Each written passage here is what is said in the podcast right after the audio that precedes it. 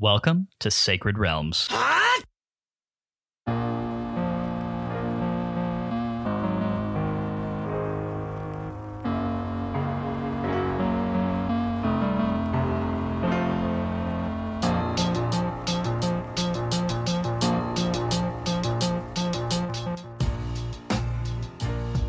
It's a great day in Hyrule, y'all. Welcome to Sacred Realms, a Zelda retrospective podcast. I'm your host, Lyndon Willoughby, and I'm joined, as always, by my co host, Matt Willoughby.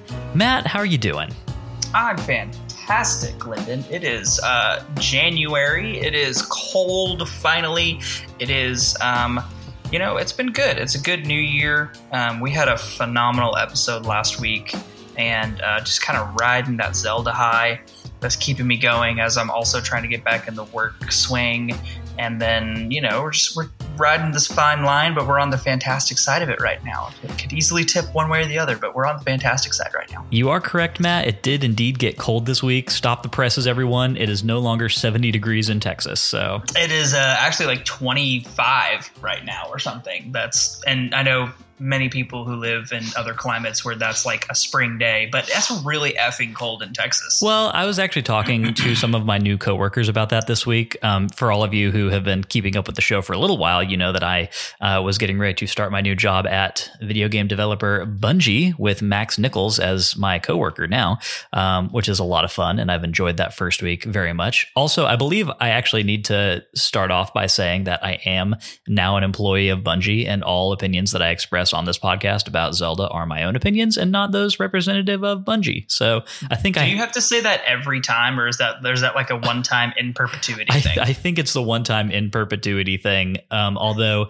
if like if spicy takes about any more recent games ever start popping off, then I, I think I'm kind of like compelled to to Yeah. reiterate, you know, just for the sake of being uh, politic. But uh, Yep. yes. So, anywho, did start that job this week. But I was um, I was talking to some of my new coworkers who live in the greater Seattle area, which is also having I, I, what I gather is an unseason unseasonably cold and um, even uh, freezing precipitation oriented uh, weather event. So I was telling them is like, yeah, it's finally getting cold down here in Texas, and they're like, okay, yeah, well, what's cold though? I was like, I mean, it hit like it got down to 15 degrees the other night. I feel like that's pretty chilly for just about anywhere. Like, oh yeah, that's that's fair. that's pretty chilly for just about anywhere. that's pretty chilly. So yes, it is chilly here. We're not the only ones, but it is uh, it is somewhat new and interesting for us. So yeah, I like it. I like a little winter weather to go on with. I need my I need winter, you know? seasons. Yeah, I need seasons in my life. Like uh, one of my favorite coworkers that I work with, uh, he, he lives in California, and uh, he he's like, yeah, it's it's you know kind of winter weathery, and I was like, what does that mean? He's like, well, it got down to like forty, and I was like, okay. That still is not like winter. Um, so I was like, yeah, in Southern California, you guys have one season, and it is basically like spring, summer, spring, and that's pretty much all you get. Well, the- so the- two seasons. but- The unfortunate thing is that in Texas, even when we do get brutally cold temperatures, um, we still are never going to get the beautiful changing uh, foliage colors of other parts of the United States. So, That's guess guess that's just part of living in Texas. One of those things you learn to live with. And when we do get snow, it's mostly ice. It which is- is not fun. Oh yeah, or it's not, and our state shuts down anyway. Exactly. Yeah, the entire state from Amarillo all the way down to Brownsville. So Yeah. everything shut down. From from Laredo to Dallas, and from Juarez to Tyler. the, I yeah, guess is Juarez, all gone. Juarez is in Mexico, but I guess that'd be Yeah, El, about to say, El Paso, but whatever. Um, Yeah. Anywho, yeah. Oh Close man. enough, geographically speaking. that's enough complaining about the weather, though, Matt. I do have to say, it is after after last week's um, guest extravaganza. It is very strange to be talking to just you again. Yeah, I know. We had a we had a little nice uh, quadrangle, square, rectangle, whatever you want to call it, going on last week, and it resulted in the beefiest episode of Sacred Realms to date. Uh, but 100 percent worth the journey. So It very happy to have that. But you know, Lyndon, these little uh, let's call it intimate fireside chats. They're they're just as rewarding. They are indeed. Um, Matt, I know you don't typically go back and listen to episodes of the pod on a week to week basis, but did you happen to go back and uh, and give last week's uh, a listen? I have not. It did just come out yesterday, and I've I, I, we're I'm about to go on vacation next week, so I'm trying to do. I'm working like a madman trying to get everything wrapped up. so I have not had the chance to go back and listen. No, that's all. I do plan. I do plan on listening to that episode. Um, that's a it's one that I'm very interested to hear all the way through. I highly recommend it. Um, for anyone who is not caught up, I don't know why you'd be listening to this episode before that one, but we did have Max Nichols, re- uh, a recurring guest on this podcast, along with his longtime friend Melora. Um, in addition to myself and Matt, so it's a four. It was a four guest show. We covered a lot of great topics, and I'm uh, I'm quite proud of that episode. Actually, I think it was a really really great one. It was a very good one. We had a lot to talk about, and and we didn't just talk about that section of game, which is always my favorite time on this podcast when we branch out from just the the section and we talk about the game as a whole and its effect on other games in the series and and watch and like trying to link it all together right? To not only retrospective on that chunk but retrospective on the series right? Like that's kind of our that has always been like our goal for this podcast has been looking at the Zelda series as a whole and yes doing that week to week chunk to chunk but then kind of tying it all back together in the uh, macrocosm of Zelda and uh, last week we did a lot of that. Yep, I could not agree more.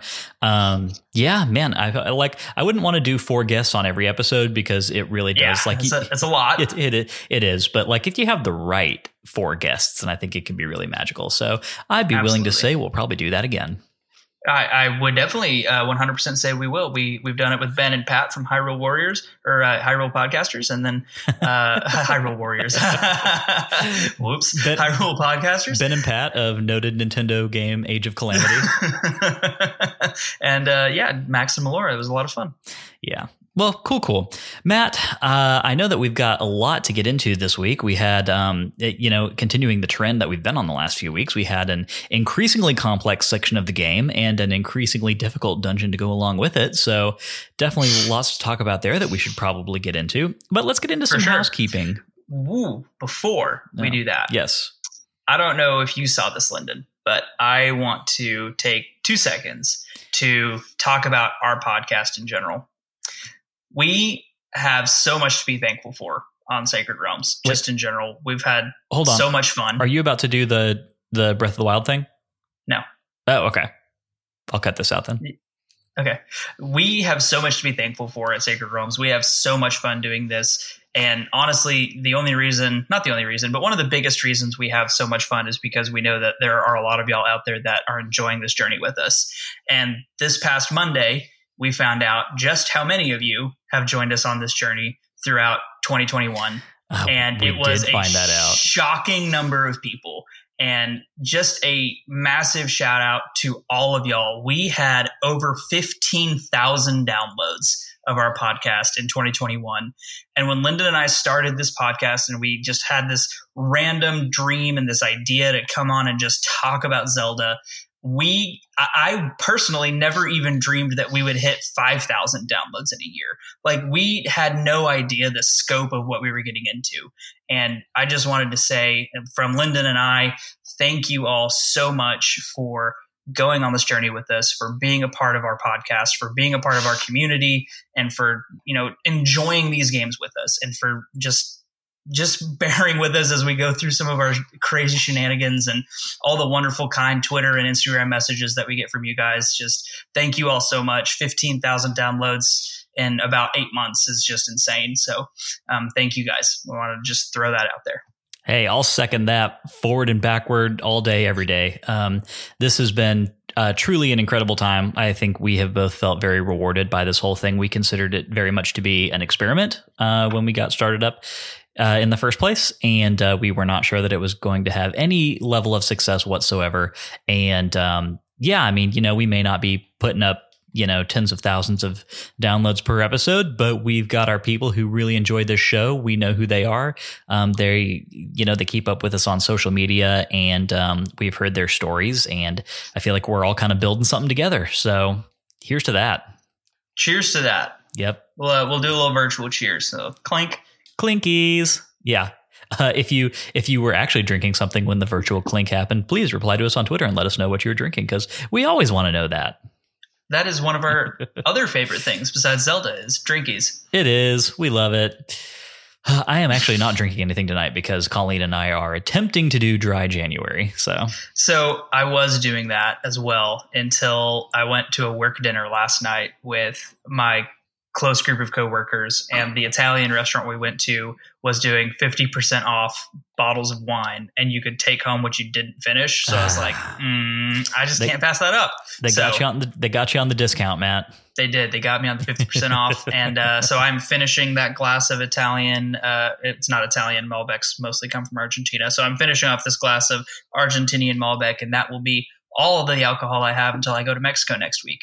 Well, you can't you can't be staying faithful to dry January in Mexico. No, I mean it is a it is uh, it is a prerequisite of being on vacation in Mexico that you are going to drink a lot of uh, frilly drinks with umbrellas in them. Yeah, So- nobody nobody expects you to take that bullet, Matt. We all support you. Thank you. We'll uh, we'll make up for it with extending dry January into a little bit of February. Okay. We'll, we'll try to even it out. I don't know. We'll, we'll figure it out. that sounds good. That sounds good. Uh, I will maybe hold you to that, but also I don't feel like you know I don't think you will. I don't feel like being a hard ass, so I probably I probably won't.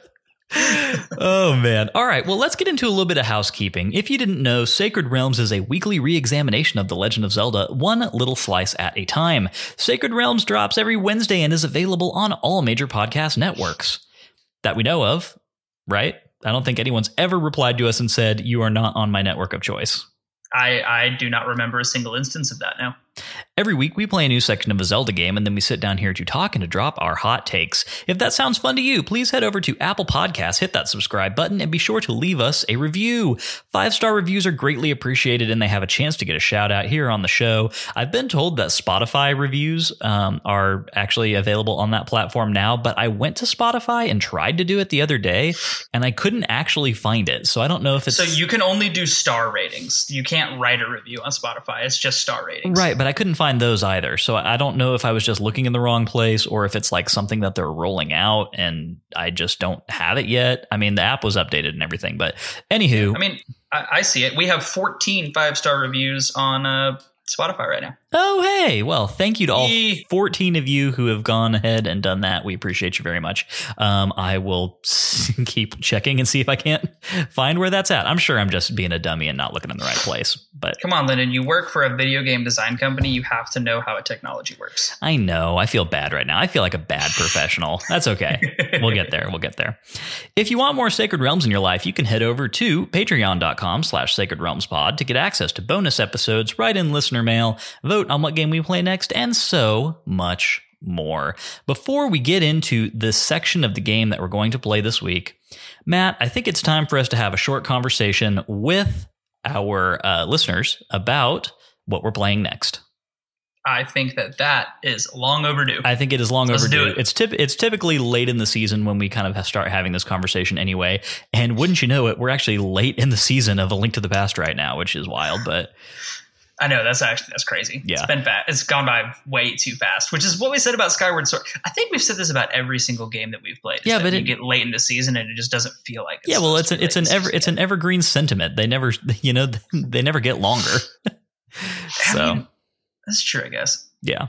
Regardless, we are coming down to the end, and I know that uh, in typical Sacred Realms fashion, what we would be doing next is putting up a poll in our Patreon where we invite our patrons to vote on which game we play next. In this case, it's going to be a uh, 3D game because we bounce back and forth between the 3Ds and the top downs.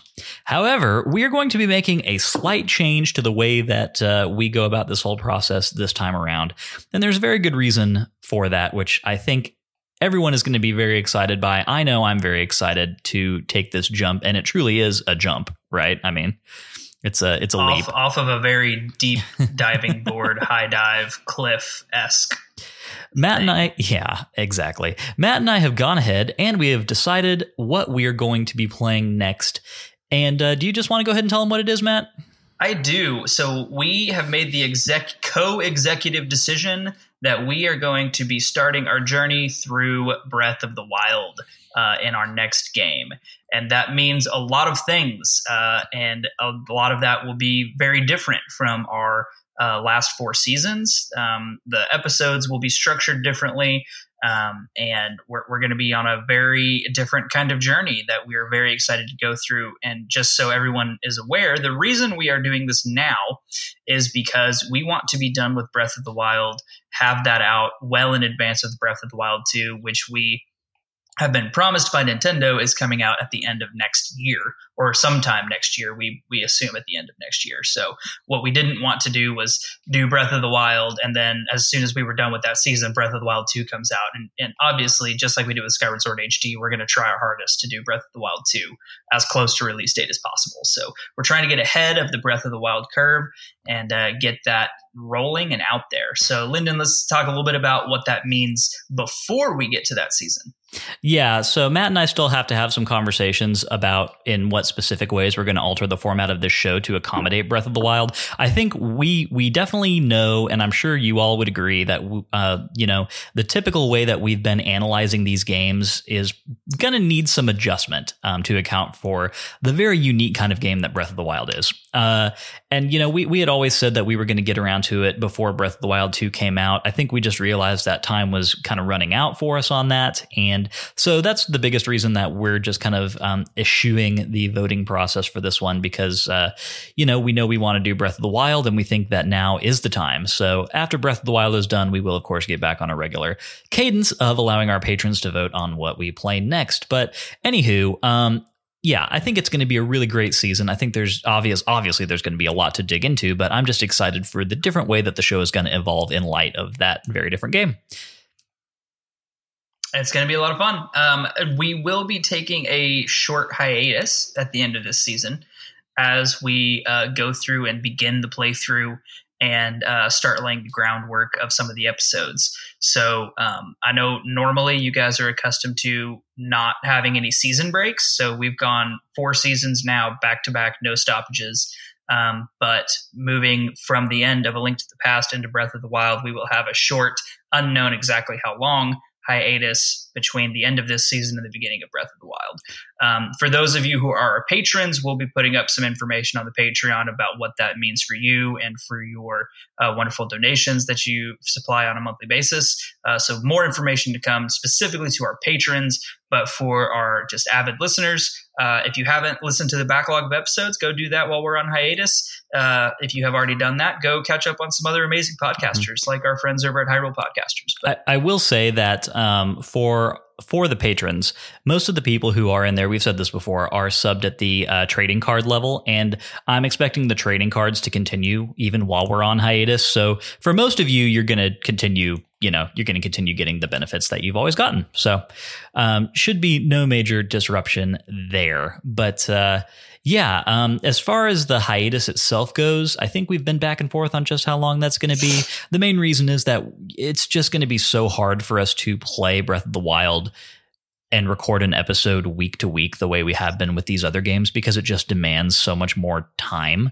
Um, and you know, with Matt being busy at work and me starting a new job, we just didn't want to feel like we were um, rushing it. Yeah, we don't want to give any part of Breath of the Wild the short shrift, and uh, you know, we we, we want to give it the time that it really deserves um, for us to be able to analyze it as critically as possible. So, yeah, I mean, my best guess is probably going to be like somewhere in the like month and a half to two month range uh, while we play, and you know, get a few episodes recorded up front, and just you know, put put ourselves in a good place to be able to deliver weekly content once we are back online with it. So, anywho, a lot of questions uh, still to answer and get figured out on that. We will of course publish a more exact schedule as we get closer to that date. And we, we really look forward to hearing what you guys have to say about that plan on our social channels. Um, if you have any suggestions for things that you'd like to see us cover in the Breath of the Wild season, please, um, mm-hmm. yeah, send those over to us. If you have um, a suggestion for like a specific way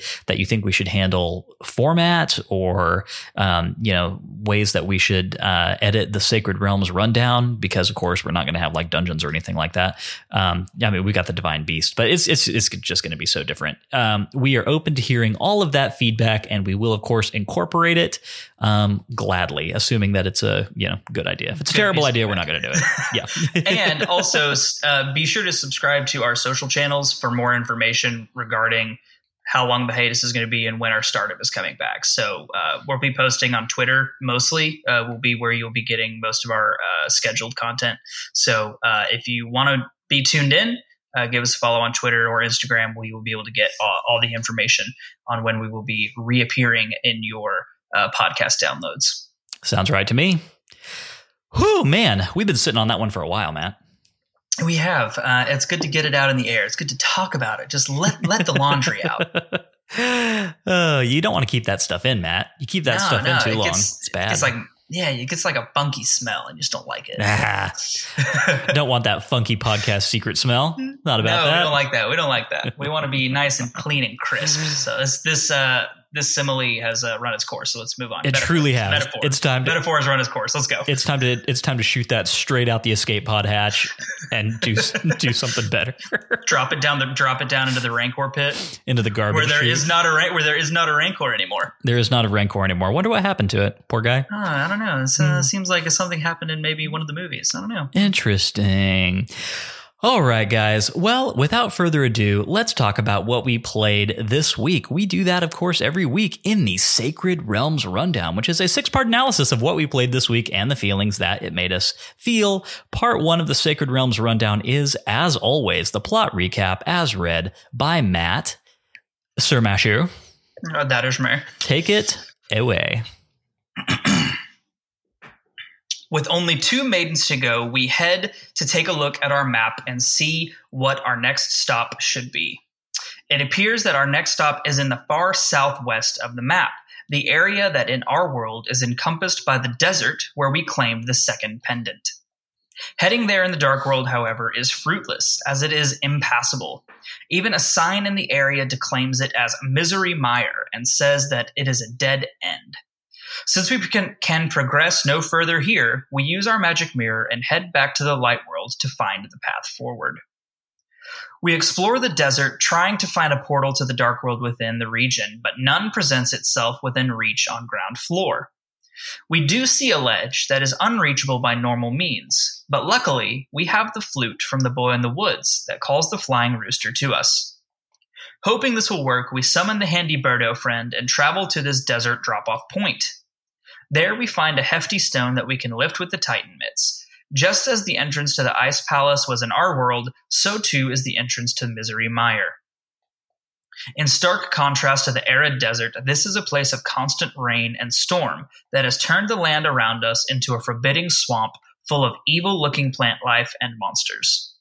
The entrance to the dungeon is not immediately noticeable, but in exploring the region, we find a fairy fountain and a piece of heart. In the middle of this area, where the entrance to the dungeon in the light world stood, is a symbol bearing the sigil found on the ether medallion. Using our master puzzle solving skills, we stand upon this symbol and use the medallion. To our astonishment, the rain and storms cease, and the giant swamp plant in front of us rises out of the ground to reveal the entrance in the shape of a massive skull. As we proceed inside, the dungeon before us is a massive maze of impassable walls and the ever present blue and orange switch tiles. We quickly find our way to the big chest, which contains the item we need, but without the big key, we cannot yet open it. Many of the pathways in this place lead to dead ends or seemingly useless rooms, and each has enemies and traps within. A new enemy appears to hinder us as we progress. Wizrobes appear and disappear, shooting magic at us but with careful timing, we defeat them when possible and move along. After gathering many small keys, going through tons of doors, and using the magic cape frequently to avoid floor spikes and other traps, we finally find the big key. Heading back to the entrance of the dungeon, we return to the big chest and find the cane of Somaria. This odd magical item produces solid blocks where it hits, and not much else that we can see at this time. But we are positive that, will, that this will come in handy soon, and would have been massively helpful in the ice cavern too. Moving As- through the dungeon, we find another switch that requires constant pressure to keep the needed door open, and our new item comes in clutch. Beyond are more puzzles, areas of near total darkness, and more switches to hit. But eventually we find our way to the final room and the last door requiring the big key. Within is a disgusting mass of goo that is filled with disembodied gigantic eyeballs. Vitreous, which is this particular boss's name, routinely sends out multiple of its smaller eyes from the safety of its goo to attack us. And while we swing away with the Master Sword, the largest eye peeks out and shoots waves of lightning at us. After most of its smaller eyes have been gouged out, the largest eye leaves its goo to attack us itself. But eyes are no match for our trusty bow and arrow, and after a dozen or so arrows pierce its retina, Vitreous explodes. The sixth maiden descends in her crystal and tells us how Ganon captured the maidens of the light world using his pawn Aghanim, because his own power was insufficient to fully break the seal protecting the Triforce. Only Zelda remains locked away within the Turtle Rock, and we must hurry to her rescue before Ganon can claim the ultimate prize. May the way of the hero lead to the Triforce. This has been the Sacred Realms rundown, or excuse me, I'm boof. Whoa. Woo, woo, woo. Whoa. Let's start that one over. This has been the plot recap as read by Matt. Part two of the Sacred Realms rundown is our takes, where we talk about how this section of the game made us feel. And um, look, I just want to get right into it and say that I think, you know, we've talked a lot about the extent to which this game is not really handholdy at all. And Mhm. and I think that the the whole um, sequence of events that is required to get you into the dungeon is probably the least handholdy thing that this game has ever done, you know?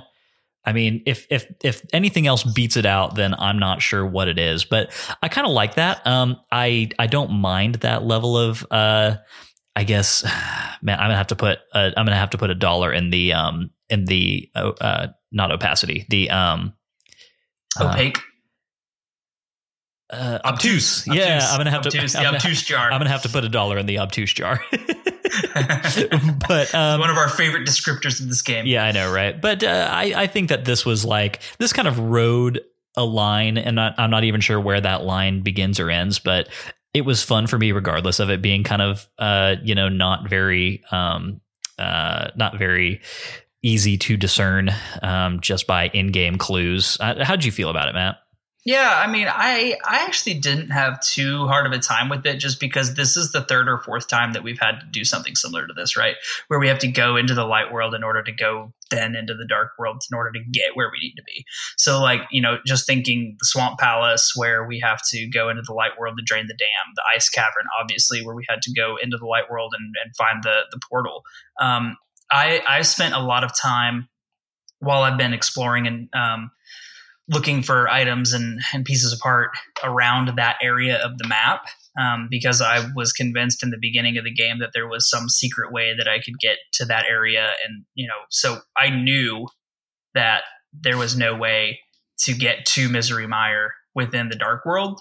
So I guess for, for me, I wouldn't say that it was entirely obtuse. Jing, ching, ching. Hmm. Um, because I was expecting it to to a certain degree um, of like, okay, I know this is where I need to go. I know that I cannot get there in the dark world.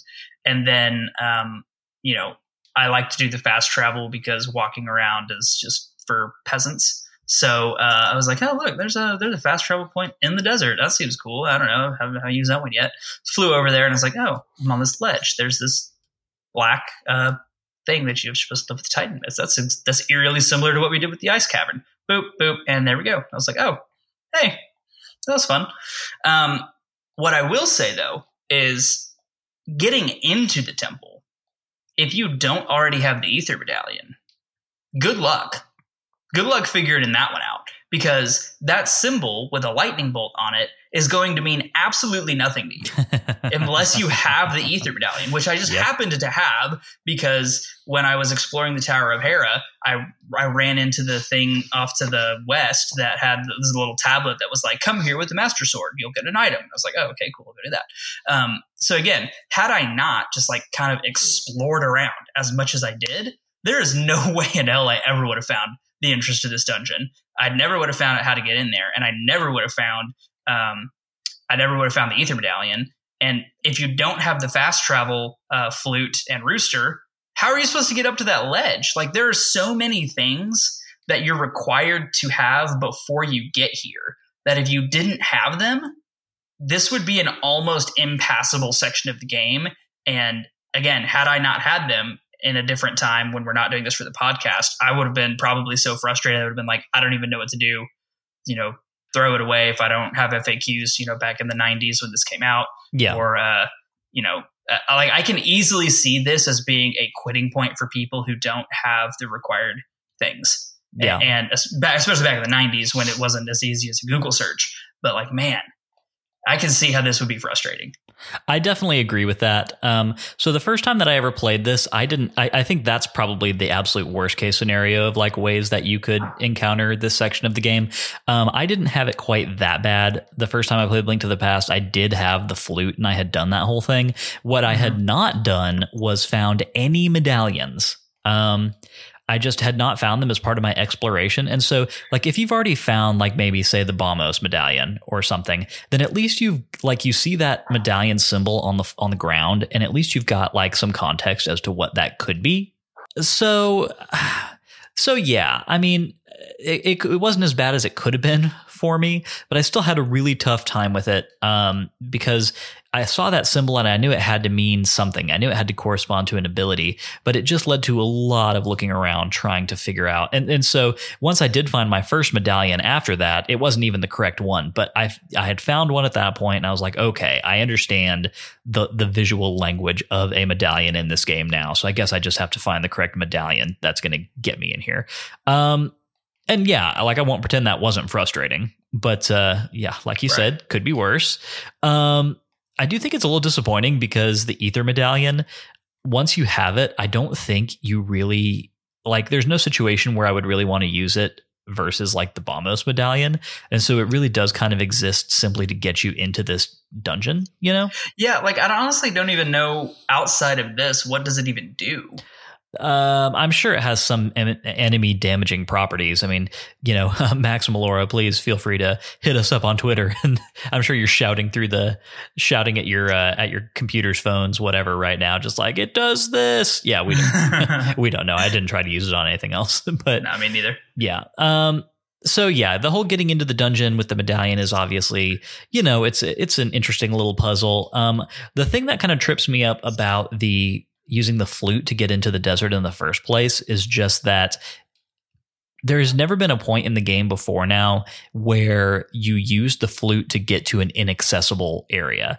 And I'm not saying I think it's unfair that they that they made that decision. Like I think it you know is cool and adds some interesting difficulty to your exploration. But um, the first time that I played this, it took me a while to realize that I needed to do that just because the function of using the flute and the bird was so ingrained to me as just a fast travel thing, like a way to get back mm-hmm. to places that I'd been before. And it might be a little different if the overworld had like if if there was some kind of statue or something where the bird dropped you off at. Right. There's no there's no indicator to tell you like where exactly on on the geographic like you can see it kind of macro view on the map when you're doing the fast travel but you're like but where does that correspond to exactly? I don't know. Yeah. I, I totally agree with you. It would be mm. nice. Like like the bird or like the owl statues in majora's mask yeah, ex- it, yes, exactly. Actually, that's a really, really great comparison. And you know, Max said it last week. This is a very '90s game design kind of thing to do, and I, I don't even think it's the most '90s game design thing that that this game does. So I'll, I'll give it a pass. I think it's fine. Um, once you figure it yeah. out, there is a cool moment of just like, oh damn, like I figured it out. I got there. That's always a fun moment in Zelda games. I feel oh, like absolutely. That's that's like the uh, that's the dopamine rush that all Zelda gamers chase. So, yeah, ah, yeah, figure that out. Yeah, I beat the boss. It's yeah, solve the puzzle. It's that dragon we're all chasing, Matt. this one is less illegal than most. This one is less illegal than most chaseable dragons. You can uh, take that to the bank. Oh, yeah, put man. that put that on your quotes calendars or whatever. I don't know. People still do that. There's quotes calendars are a thing. I don't know. I'm just making something up. Okay, neat. Um, so uh, moving on past how we actually get into the dungeon and discover um, the swamp. What is it? The swamp of sorrow. I was calling it Mis- Misery Mire. Well, the dungeon is Misery Mire, but the swamp is called something oh. else. It's like it's the desert of mystery in the light world, and I think it's the swamp of sorrow in the dark world, or the swamp of despair, or something very glum sounding. I don't know. Uh, ZeldaDungeon.net just calls it Misery Mire and nothing else. So I don't know if it is something else. I don't know what it is. Hmm. Well, I like Swamp of Despair, oh, so that was a good one. Uh, I want to talk about that environment real quick because we have a return of the really cool Super Nintendo Thunder sound effect from the beginning of the game. Mm-hmm. That kind of like crunchy, um, bassy sound effect, yep. which I which I think is really cool. Um, it's an interesting area to look at. I've talked before about how I think there are some interesting like biomes that the 16-bit graphical style is able to achieve in this game, and this is definitely one of them. I think that the Mhm. the swamp of despair looks uh, it looks cool from an environmental standpoint. Yeah, it's like the the uh, the flora of this swamp feels like dangerous. Like I, I thought, I honestly thought that like if I walked into any of these flower things, I was going to get hurt, or they would try to eat me, and they didn't, which was I kind of wish they did. But um, yeah, this like it's, it's spooky looking. It's scary. Like I, I wouldn't. I wouldn't want to be walking around in this swamp. It's kind of like Woodfall and the Southern Swamp in Yeah, um, it- in, it in is. Majora's It- Mask in that way.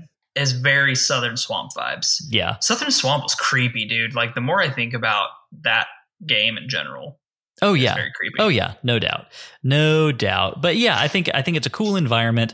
Um, there was a little bit less interesting stuff to find in and around here than I was kind of hoping that there would be.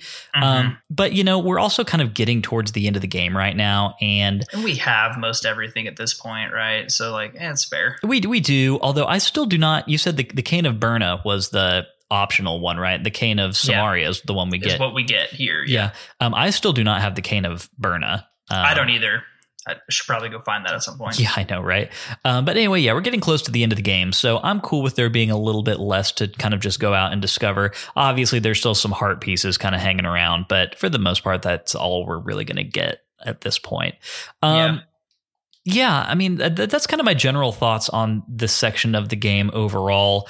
Um, do you think that there's anything relevant to talk about that is not just the whole journey of getting into the swamp and into the dungeon? I don't know necessarily about relevant, but I did go and visit Link's house area in the Dark World, the bomb shop. And I feel like that's important for later. Did you um, did you purchase anything at the bomb shop? He only had just a cluster of Rego bombs, so I was like, I didn't need those. Hmm. Okay. So I, but I, when I walked in there and the title was Bomb Shop, my immediate thought was that little squid thingy told me I needed something more than normal bombs to enter the, you know, pyramid thing. So when I entered and it said Bomb Shop, I was kind of hoping he would have something. So maybe I'll go back. Well, now, there- now that I've beaten this one. there might just be a connection there that you might find at some point, Matt. I Who's, see. That's what I was. That's what I was thinking. who's to, who's to say? I don't know. but regardless, not something that is um, going to be a huge deal for the rest of this episode. But we will check in on it later. Uh, so I mean, uh, yeah. Other than that little interesting tidbit that I found, I I didn't really do much exploring outside of um, going from where we ended last week. You know, at the ice at the ice cavern, just straight over, which is the only reason that I stopped by um, the Link's house areas because I walked right by it. I was like, oh, I'll just stop by in here and see what's up. And Well- so you know, you just traverse that, and then uh, I was like, "Oh yeah, can't get in there this way." Boom, magic mirror, and then I didn't do any exploration at all in the light world, so just kind of went straight path. Well, you know what, Matt? My experience was exactly the same. Do you know what that means for us? That we need to move on to part three. Part three, which is the dungeon map, where we talk about this week's dungeon from mechanics to music and more. The dungeon that we're talking about is Misery Mire. And uh, uh, I, it's, you know, just to, I guess, just get right out there and say that it's one that I really enjoyed quite a lot. Um, this is definitely. Uh, I don't want to say it's my favorite dungeon of the game so far. I'm going to have to have like a really honest think about that at the end of the game Mhm. and try and decide which one is because there's been some really good ones recently. But anyway, I enjoyed it quite a lot. It had just that right level of complexity that I'm always looking for. Um, had a cool item, had a lot of um, you know moving between multiple floors and lots of key action, which um, I would say that is something that we haven't gotten quite as much of in this game, especially when you compare it to like Link's Awakening. Um, Yeah. So yeah, where were you at with it, just generally? Yeah, I mean, I did really like it. I um, so like I told you, I did a lot of upfront exploration of this dungeon. So I I'm one of those guys who if I can tell which path is the right path to go down, I'm going to take the opposite path so that I get as much exploration done as possible until I absolutely like have to progress forward in the dungeon. So this was a perfect dungeon for that style of uh, play because I was able to find most of the points of interest before I even, you know, got too terribly far into the main segment, right? So um, I, I did enjoy it a lot. It was it was a lot of fun. This is one of those tricky dungeons though that when I came to the end of the dungeon, I knew that I had missed a small key somewhere, but I was still able to go all the way through. So I felt like by the time that I ended that I had missed something, which was a very odd like for me, I like to 100% complete dungeons as much as possible. And so it was a very weird feeling like, oh my God, I think I missed something. Sure. But I'm in the boss room and like, okay, maybe I didn't. I don't know. Eh, you know, kind of moment. So I got that key as well, and I will say that it does. It is actually for something. At least it's not as bad as in Key Cavern in Link's Awakening, where you where can they do nothing. Yeah, you, you can end that dungeon with a key that you just, but that's like impossible to use. Um, yeah, that was that threw me off so bad. this one does go to something, but if it makes you feel better, the only thing that that extra key goes to is a rupee room on the bottom floor as you're kind of getting close to the boss. And uh, if you're anything like me, you're kind of flush with cash at the moment anyway. So At all times. Yeah, so who cares? um, you're not missing much. Uh, yeah, so I actually play dungeons in a very it's a, it's a little bit of a different way to what you do, but I think it probably comes to the same thing in terms of the rate at which we're discovering things. Um, what I typically do is I'll go into a room and I will start exploring room to room um, beginning with the room that is closest to me, and then I'll kind of go as like I'll, I'll, go a fair way into the room, and then if I get the feeling that I'm being taken very deeply into the dungeon, then I'll kind of backtrack a bit and check out the other rooms. You know, yep. Um, especially if I've gone quite a while without getting a key or an item. Um, the last thing I want to do is get super far into the dungeon, hit a key door, and then have to go all the way back. You know, so I kind of try to.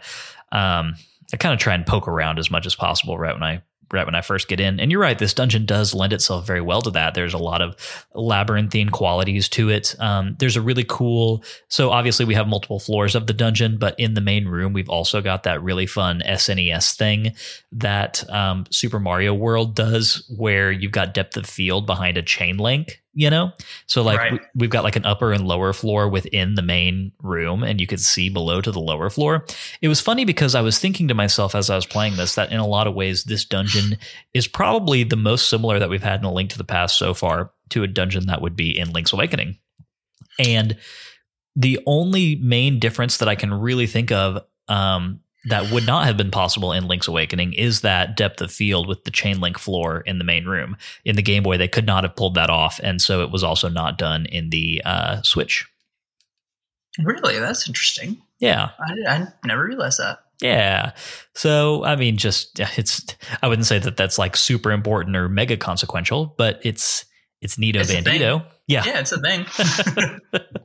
yeah. I mean, it, it, you're, you're right. So to me, this felt like a slightly more fleshed out iteration of Gargoyle's Domain um, with the multi multi feel, more rooms, less blind spots, um, more keys. So it, it felt like a good step forward from you know Gargoyle's Domain. It felt very dissimilar from uh, Ice Cavern, obviously. Yes. Um, yes. And so I, I feel like I feel like there was good uh, symmetry, maybe is the right word, um, between between those two dungeons. So uh, Gar- Gargoyle's Domain and, and this one.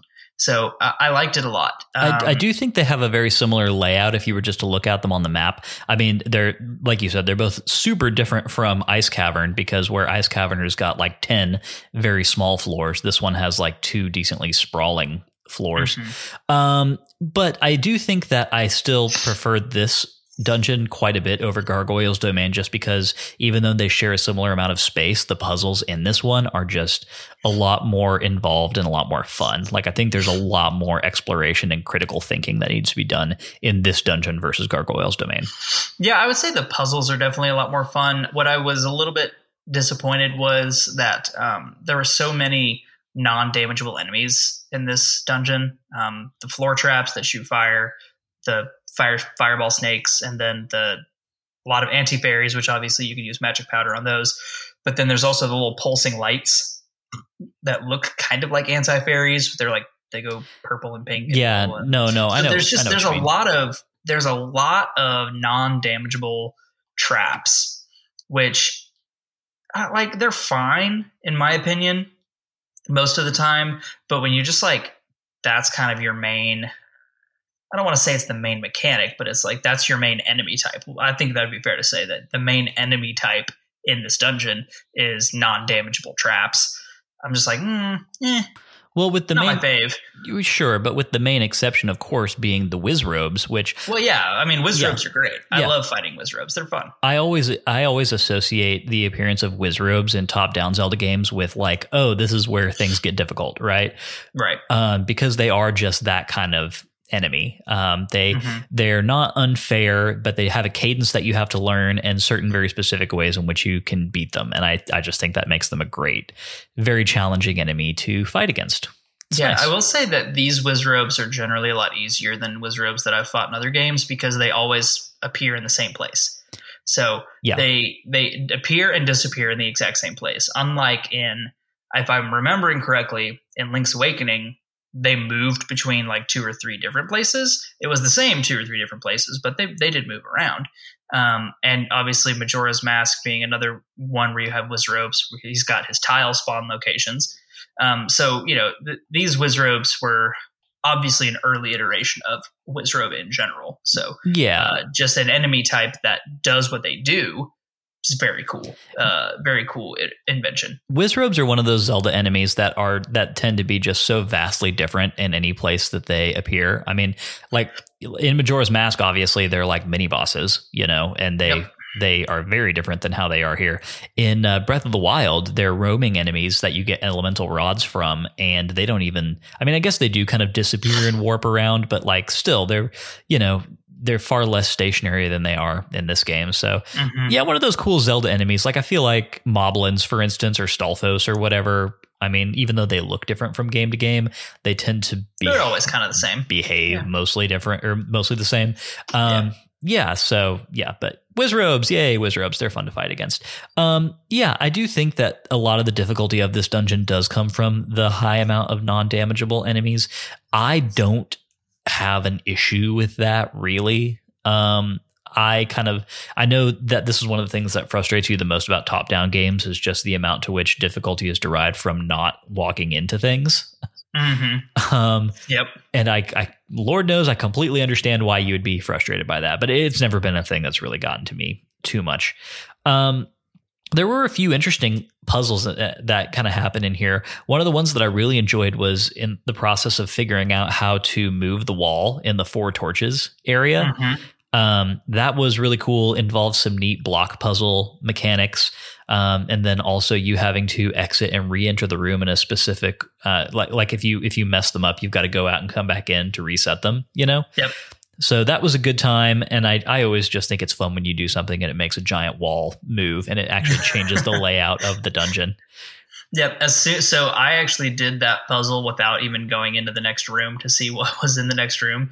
I, it is a classic Zelda trope to light the torches, right? So I lit the two torches in the first room and nothing happened, and I was like, "Cool, whatever." So I moved on, and there were two torches in the next room, and I was like, "Oh, the same thing." So I kind of figured that I had to do that, and as soon as I finished it, the you know obviously the whole thing stops, and then the screen just goes, and you hear this, Yeah. and it goes on for like a solid almost minute, and I was like, "Well, that's a good noise." Did you were you worried that because I was actually thinking this too while that was happening? Um, were you worried that you maybe like broke the game or something? I was a little bit, yeah, because I because I did break the game in the ice cavern at one point where I my my link like he hit, hit I was sprinting. I don't know if I said this on last week's episode, but there was a point in the ice cavern where I was doing the Pegasus dash and I hit a brick and it like it popped him back, but then he was stuck in the run animation and couldn't move. And like I couldn't turn him or do anything, so I had to like stop and re- restart the game Yeah. and uh, so that was another point of frustration with the ice cavern. But it was so the thing started doing that, and I was like, "This is going on for a really long time. I hope this isn't broken." so yeah, I, eventually it stopped. so I definitely had a moment where like the rumble was happening, the sound effects going on, still going, still going. I'm like, okay, I guess I'm going to take a drink and see if uh, see if this finishes up anytime soon. And it does finally end, but it is an awkwardly long little rumbly animation. So. Yeah. Anywho, I did think that that was a lot of fun. So you didn't actually you you said you did not go into the the room that requires expanding before you actually did the expanding. yeah, Okay, cool. I do think it's interesting in that room. Obviously, you go in, and the next thing you have to do is drop down to the floor below. But to get the big key. Yeah, right, but the thing is that um, there is a different way sometimes in this game that uh, pits in which you can safely drop down are visually represented. Yes, I have noticed that because there have been a few times in other dungeons where I've tried to jump through one of those pits and it just hurts me, and I'm like, hmm, fake it out. Just getting faked out here. So yes, Yes. So, uh, and that's just like an interesting, probably peculiarity of like, I mean, maybe, um, just something that was kind of overlooked in the development process and like would be streamlined in a more modern game. But anywho, Yeah. it's it's a fun quirk of older games. it's a But fun quirk. yeah, let's talk about the staff of Somaria, which um, I think is an interesting item in concept and in practice is maybe not used for the most interesting stuff in the world. And then let's also talk about how much this item would have meant for you to have in the Ice Palace. Yeah. Um. So last week, um, Melora and Max. I don't know if this was during the podcast or after the podcast. Told told us about speedrunners who go and get the cane of Somaria before they go and get the uh, before they go and do the ice cavern. Man, if I ever play this game again, I will be doing that because I never ever want to do the Igor the block puzzle ever again. That Yeah. was so miserable.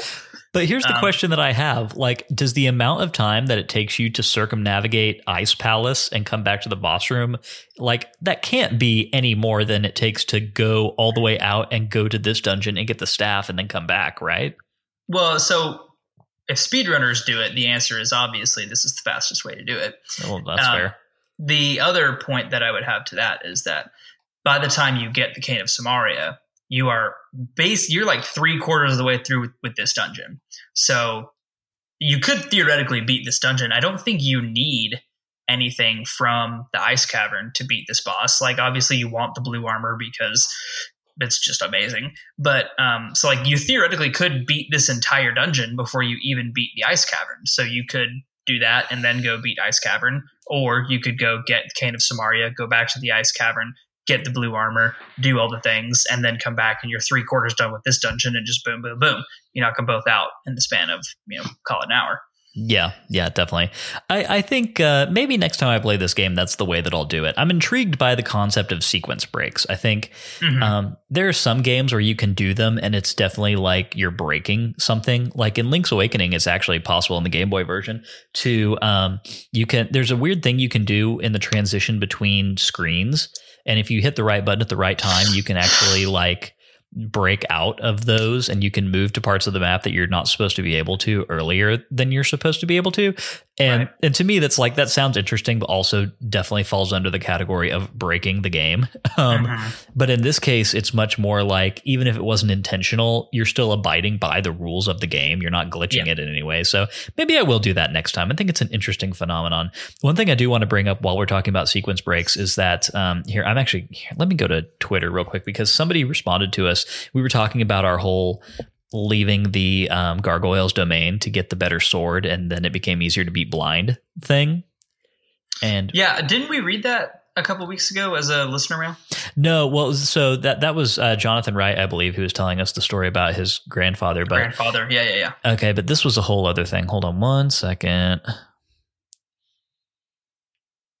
Yeah. Okay. So uh, yeah, it was um, it was uh, Mike. Uh, yeah, it was Mike Mike Westfald, and uh, he he got hit us up on Twitter. Said, "Hey, at Sacred Realms Pod, listening to your side quest that you got a tempered sword before facing blind again, and I recently learned it doesn't make a difference. No matter what weapon you use, each of blind's heads takes three hits." Well, that's annoying. So I guess all I guess all we received from our new sword was the courage to beat blind.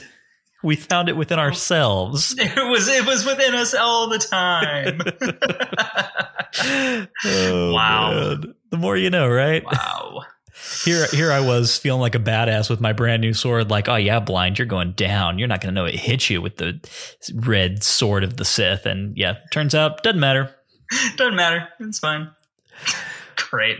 Thank you for that, Michael. Love to hear corrections like that. If you uh, ever have one, please respond to us on Twitter at Sacred Realms Pod. Uh, we love hearing about them. Anywho, so yeah, sequence breaks, Calf of Samar- or Staff of Somaria um, would definitely be Cane. It's not. It's not the staff. Cane. Okay. It's Cane. Cane of Somaria would be very cool to use for that. Uh, in this dungeon, used for some light puzzle solving. Um, completely useless during the boss, which you know my pet peeve about that. But Yep. Yeah, it is. It is. It is one of your pet peeves. Mhm.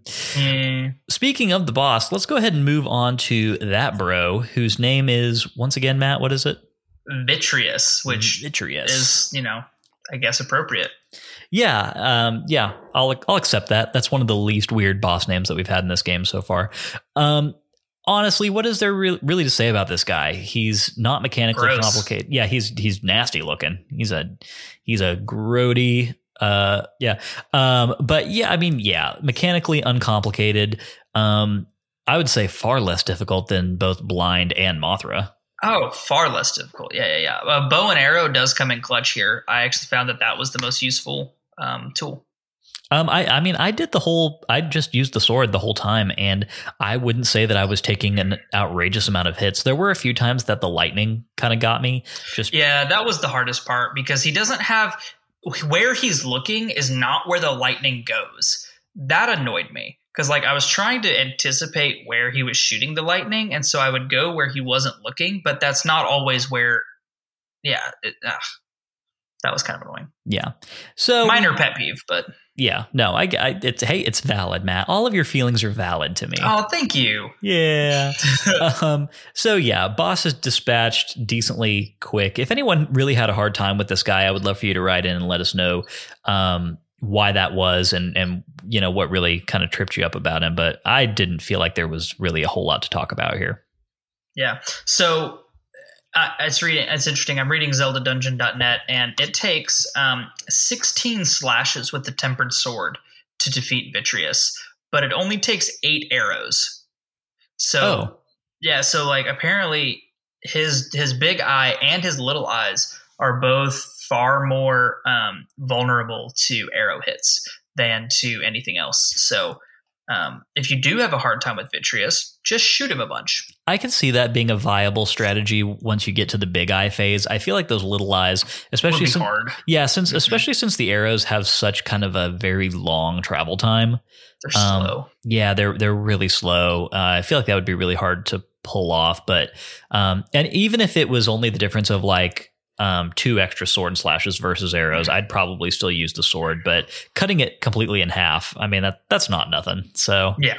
and also yeah, it's it's pretty nice. I do appreciate the bow being like better at some things than the sword. I feel like the bow in this game, like it's got It's some great. it's it's got some areas where it is useful. Um, but overall, I don't find myself relying on it a whole bunch. Yeah, I, I don't either. I I can think of a handful of times that I've used it over the sword, and that's mostly just before I got the sword beams and I was just shooting moblins from far away. And like, it's yeah, it's just not. It's not a lot. You know what I mean? It's Yep. no fairy bow. Nope. Yep. Same for me. Compla- what is like the fairy bow though, Matt? I I mean, yeah, I mean nothing. we may never have the a fairy bow again. It was just too, it was too good So for this good. earth. I mean, the hero's bow is pretty good too. Well, they're the same bow. They're the same. They're, yeah, they're the exact same. Yeah, okay. Fairy bow slash hero's bow. Caveat has been stated. Uh, Indeed. Yeah.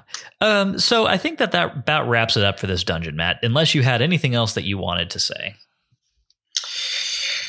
Mm, no, I don't think so. I, you know, I guess I will say that it was really cool to have a dungeon where I relied so heavily on the magic cape just to like move around and circumvent some of like the floor traps, um, like the floor spikes. But um, so if you don't have the magic cape when you get into this dungeon, I can see it being pretty frustrating, um, just because there are a lot of floor spikes. Yes, and I actually did. I relied on that quite a bit as well, which I should have mentioned earlier. But um, yeah, it does make me wonder. Like, does the game expect you to have it in time for this? I'm I'm not sure because it is completely optional. Mm-hmm. I'm sure you can still beat the dungeon without it, but I, you're right. I think it would be significantly more difficult. Yeah, I think you you would end up just taking a lot more damage if if, any, if nothing else. Um, so magic cape, very very useful item for this dungeon for sure. Yep. Um, but yeah, it's good. It's it's good dungeon. It's a very good dungeon. Yeah, yeah. I mean, continuing the upward trend, right? I mean, would you Absolutely. would, would you say that it's it's fair to say that the dungeons in the back half of this game are actually pretty great? Yeah, I would. Cool. I would I would say that as well. And if you take Igor the Block out of Ice Cavern, it's probably one of my favorite one of my favorite top down dungeons. Well, you know, it sounds like the Game Boy Advance version of this game might be the one for you, Matt, because they did exactly that. So no more Igor the Block. But you know what? I I appreciate what he represents as a completely unfair challenge for the player to overcome. Completely unfair. I I like him. Um, okay, well, let's move on into part four, which is where we talk side quests. Did you get up to any side questy shenanigans to speak of this week? Negative. Negatorial. Hmm. Negator. Um, I got uh, let's see, trucked through a few heart pieces. Um, I had not gotten obviously the ether medallion, but I also did not have the Bombos medallion as of last week, and I went and grabbed that guy. Um, what else did I do? There was another oh, dude, one. Bombos medallion was clutch in uh, Ice Cavern. Those rooms with all the Pengators. Mm. Yeah, I actually I ended up just uh, spin attacking all those guys for the Yeah, most part. Yeah, um, it's it's definitely harder. um, Yeah, but in a dungeon where you're fighting so hard to conserve your magic, uh, it- that's you know, fair. yeah. Um, let's see. So yeah, heart pieces, Bombos medallion, and there was another. Oh, the average middle aged man. I paid him. Ah, yeah. Paid him a visit and uh, yeah, got that chest unlocked, and that was fun. That was, You got your third or fourth bottle. that was my fourth bottle. I now have all the bottles. I only have three. I don't know where the fourth one is. Which ones have you gotten so far? I have no idea. You've gotten the the one you have the one buy. you buy. And I've gotten the one from the locksmith. I honestly don't remember what the other one I got was. I don't remember. Mm, have you gotten the Have you gotten the one from under the bridge? You would. I think you would think so. remember it if you had. I don't think so. Okay, so there's one that you find under a bridge. now you know. All right, there you go. if, you didn't know, ladies and gentlemen, there is apparently a bottle under the bridge somewhere.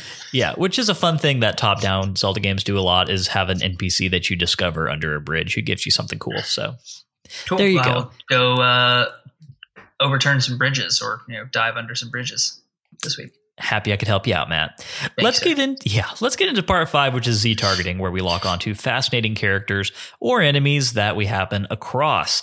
Matt, who's your Z targeting pick for the week? I'm gonna go with uh, Wizrobes. Ooh, enemy pick. You don't do enemy picks a whole lot. I don't do enemy picks a whole lot, but I'm gonna go with Wizrobes because this is the first iteration of Wizrobes in the Zelda universe. And they're one of the most persistent and pervasive enemy types that we see in the Zelda series. So seeing the great, great, great, great, great, great, great granddaddy of all Wizrobes is uh, is a little fun. I like it. It was it was a good little uh, it was a good little moment. Good, good pick, Matt. I completely support your uh your choice of Z targeting. Um, I always love it when you break out of the mold a little bit and do something different. Um, yeah. Yeah, yeah. This is a bit of a cheat for me, but I really didn't find any great options this week. So, you know, it is what it is. Um, I'm going to go with the average middle aged man just because I think as a character, he's hysterical.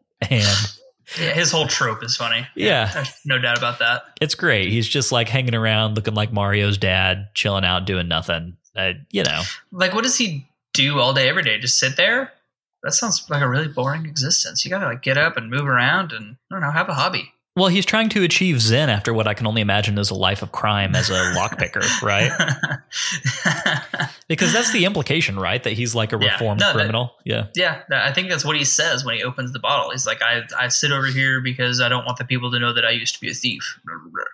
Cool. Well, Uh-huh. th- there we go. We want nothing but better things for him. There is a future for you, Reformation. man. Yeah. Reformation. It's, it's available to all. Yeah. All right. Let's get into part six, which is our final thoughts. This is where we make Matt wrap up this section of the game as a, in as succinct a way as he possibly can find it within himself to do.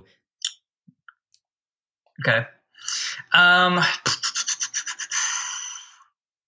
So we continue our upward trend in difficulty and enjoyability.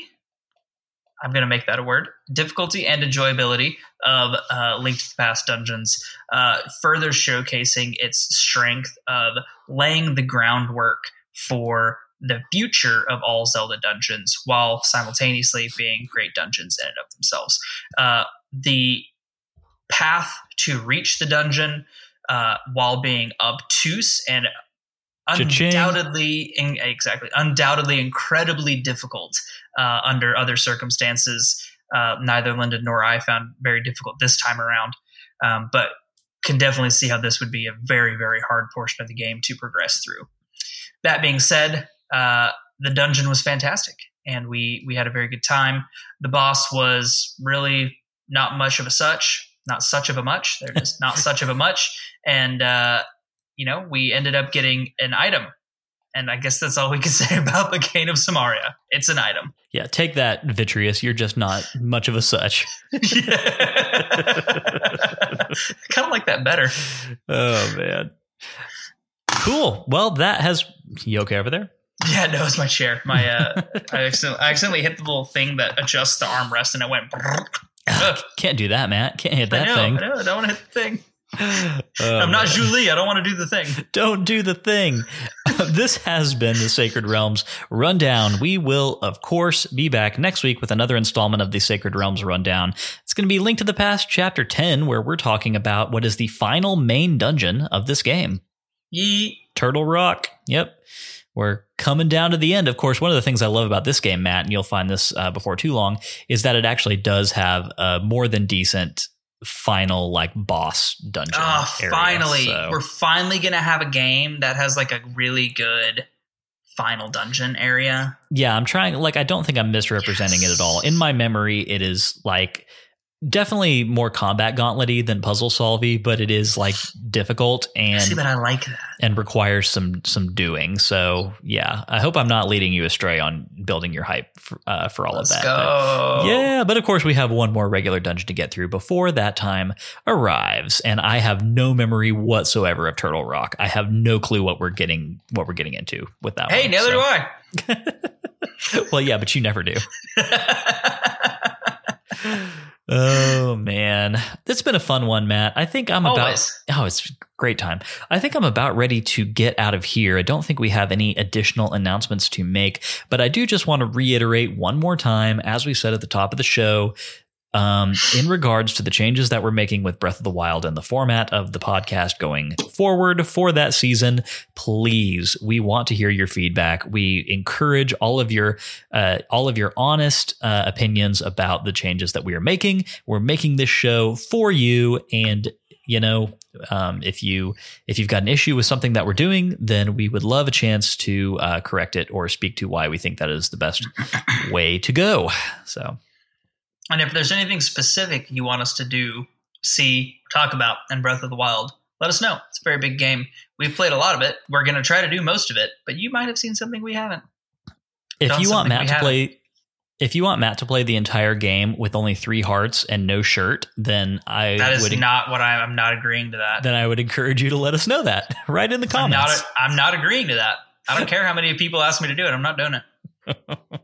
You can do it. I know you can do it. Why three heart you- no three heart no death run on master mode. Go have yourself. three heart, no death, no clothes. yeah, you have fun. I mean, at that point, three hearts with no clothes doesn't matter because if you get hit, even with full masterworked armor uh, on master mode, you're still gonna die. So Yeah, but I, I also don't. It's, okay, so let me just say I'm not doing that. I want to have fun playing this game, but also um, I I will say that I have not decided yet whether I want to play master mode or regular when we do this playthrough. oh, I'm I've doing. kind of- I'm not doing master mode. Well, I knew that you probably wouldn't, um, and you have you have played and beaten Breath of the Wild's master mode before, have, so Um, nobody call Matt like a lazy player of Breath of the Wild, I guess, but because he has done it. Um, but I don't know. I'm kind of of two minds about whether. Uh, yeah, I don't know.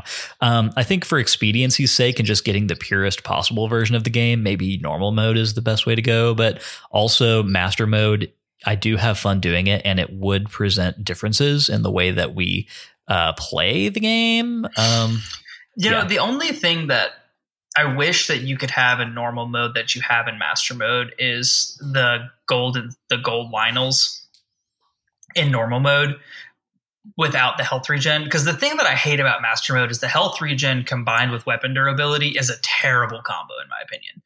We'll, we'll talk a lot about weapon durability in general um, in Breath of the Wild and my very strong opinions on that. Will but, we? I had no idea.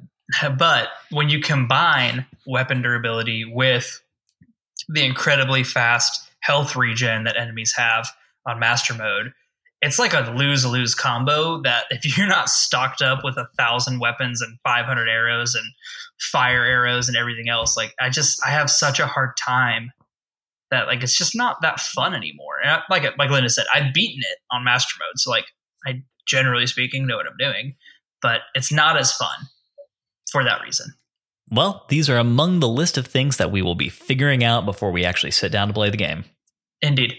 Yay. It's Yay. gonna be it's gonna be so fun. I'm looking forward to it. It is gonna be fun. And you and I really need to actually figure out the way that we're doing it because we've been saying for like six months that we need to have a conversation about that. And we just have never had it. So I guess now's you know, the time. Life has kind of been happening at a pretty fast pace. Has it? I haven't noticed. yeah. Oh man. All right. Matt, it's been a great time, but I say we do the outro and GTFO for this week. I agree. Read us out, Lyndon. Sounds good. If you enjoyed today's show and you would like a little extra Sacred Realms in your life, you can head over to patreon.com slash sacred realms pod and you can become a patron. If you've got no rupees, it is not a problem. Five star Apple Podcast reviews are a great free way to support us. More reviews means that more people see our show. and That makes us very happy Hylians. Follow us on Twitter and Instagram at Sacred Realms Pod for updates on the podcast and for behind the scenes action. Sacred Realms will be back next Wednesday with our thoughts on A Link to the Past, Chapter 10. We'd love for you to play along with us, and that can be done in a variety of places. A Link to the Past is available on the Game Boy Advance, a variety of eShops, on the Super Nintendo Classic, on an actual Super Nintendo, or of course on the Nintendo Switch online subscription, which is the version that Matt and I are playing. Um, in the meantime, may your hearts be full, may your arrows never miss. We will catch you guys next week. Sacred Realms is an independent podcast production which is produced, edited, and mixed by me, Lyndon Willoughby. Our music comes from Zelda and Chill by Mikel and is graciously provided to us by Mikel and GameChops Records.